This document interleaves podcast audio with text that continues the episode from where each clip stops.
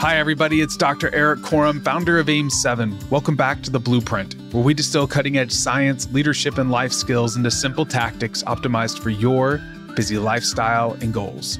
Today, I want to talk about what I learned working in the NFL for a number of years with elite college football teams and training multiple Olympic gold medalists.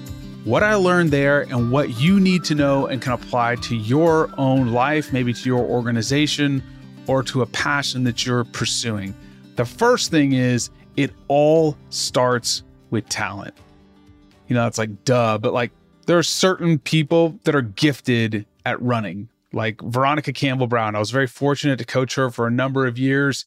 God gifted her with the ability to be fast. There are some people that are gifted in mathematics and they also have a creative bent. So they're really good at architecture. It just comes natural to them. They can see designs, they know how to put things together in a way that's just very unique. I think it's really important that you take a really hard look at what your talents are and where your strengths lie. And I find that your strengths lie at the intersection of what you're skilled at and what you're passionate about because you can have a talent for something and not be passionate about it. It's going to be very unfulfilling work. Now, there are some times in life where you just got to put your head down and work in an area that you don't really enjoy because of market situations. I totally understand that. But it's really important to find this intersection because it's going to be very fulfilling for you. And when you're hiring people, sometimes people think that they're good at something and they're really not. I have a great example of a coach that I was working with a number of years ago.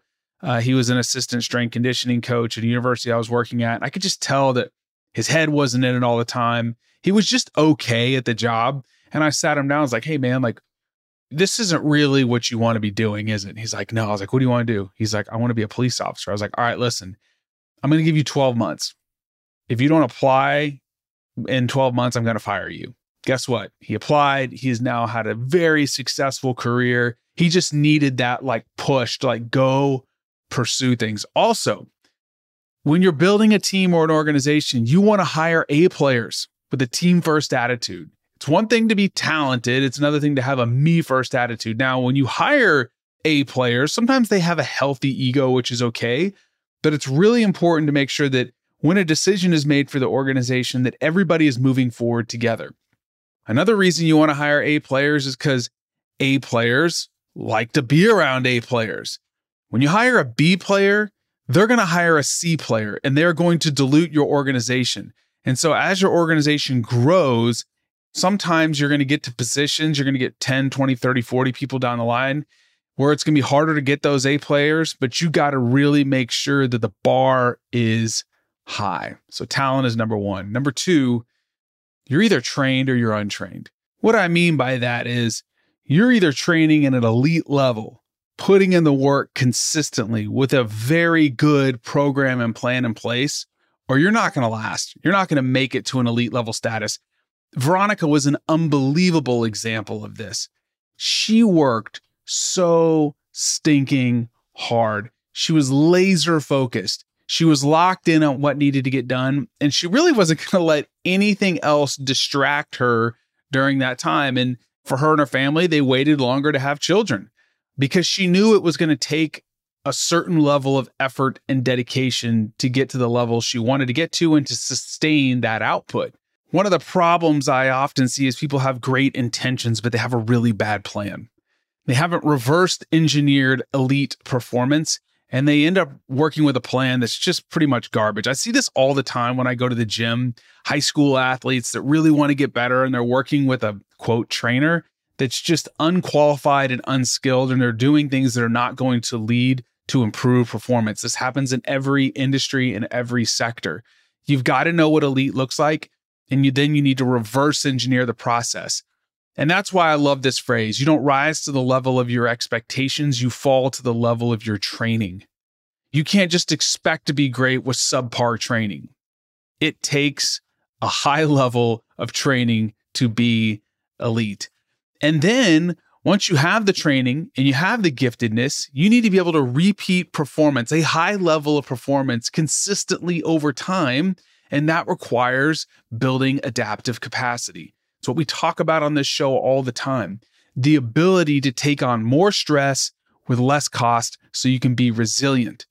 And being resilient means that you can consistently move forward in the face of adversity and express your skill and your training in the most crucible situations.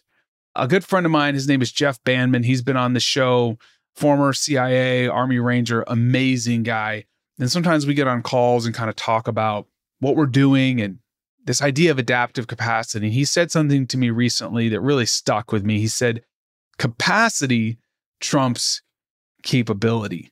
That is so true. You know, in football, you can do like one play of really high effort, or you're good for one play, but can you repeat that for 75 plays over a three hour game? You know, in the NFL, 16 games, 17 games now, and then even into the playoffs and do it over and over and over and over again with a high level of output? Are you able to show up to work every day with an elite level of output? Are you able to show up for your family and be the same person every day without these big peaks and valleys? Nobody likes to be around that. That's like a train wreck environment. So you got to have talent, you got to have training, and I guess the last thing is you got to have capacity to repeat it over time. So there's really three parts to this talent, training, and capacity. If this message resonated with you, do yourself a favor, sign up for my newsletter adaptation in that newsletter, I'm going to teach you how to turn stress into strength. And every Friday, I'm going to send you actionable tips and resources to make it happen for you. Also, come over to my Instagram or my LinkedIn and say hi. I want to get to know you, introduce yourself. Thanks again for listening, and I'll catch you on the next episode.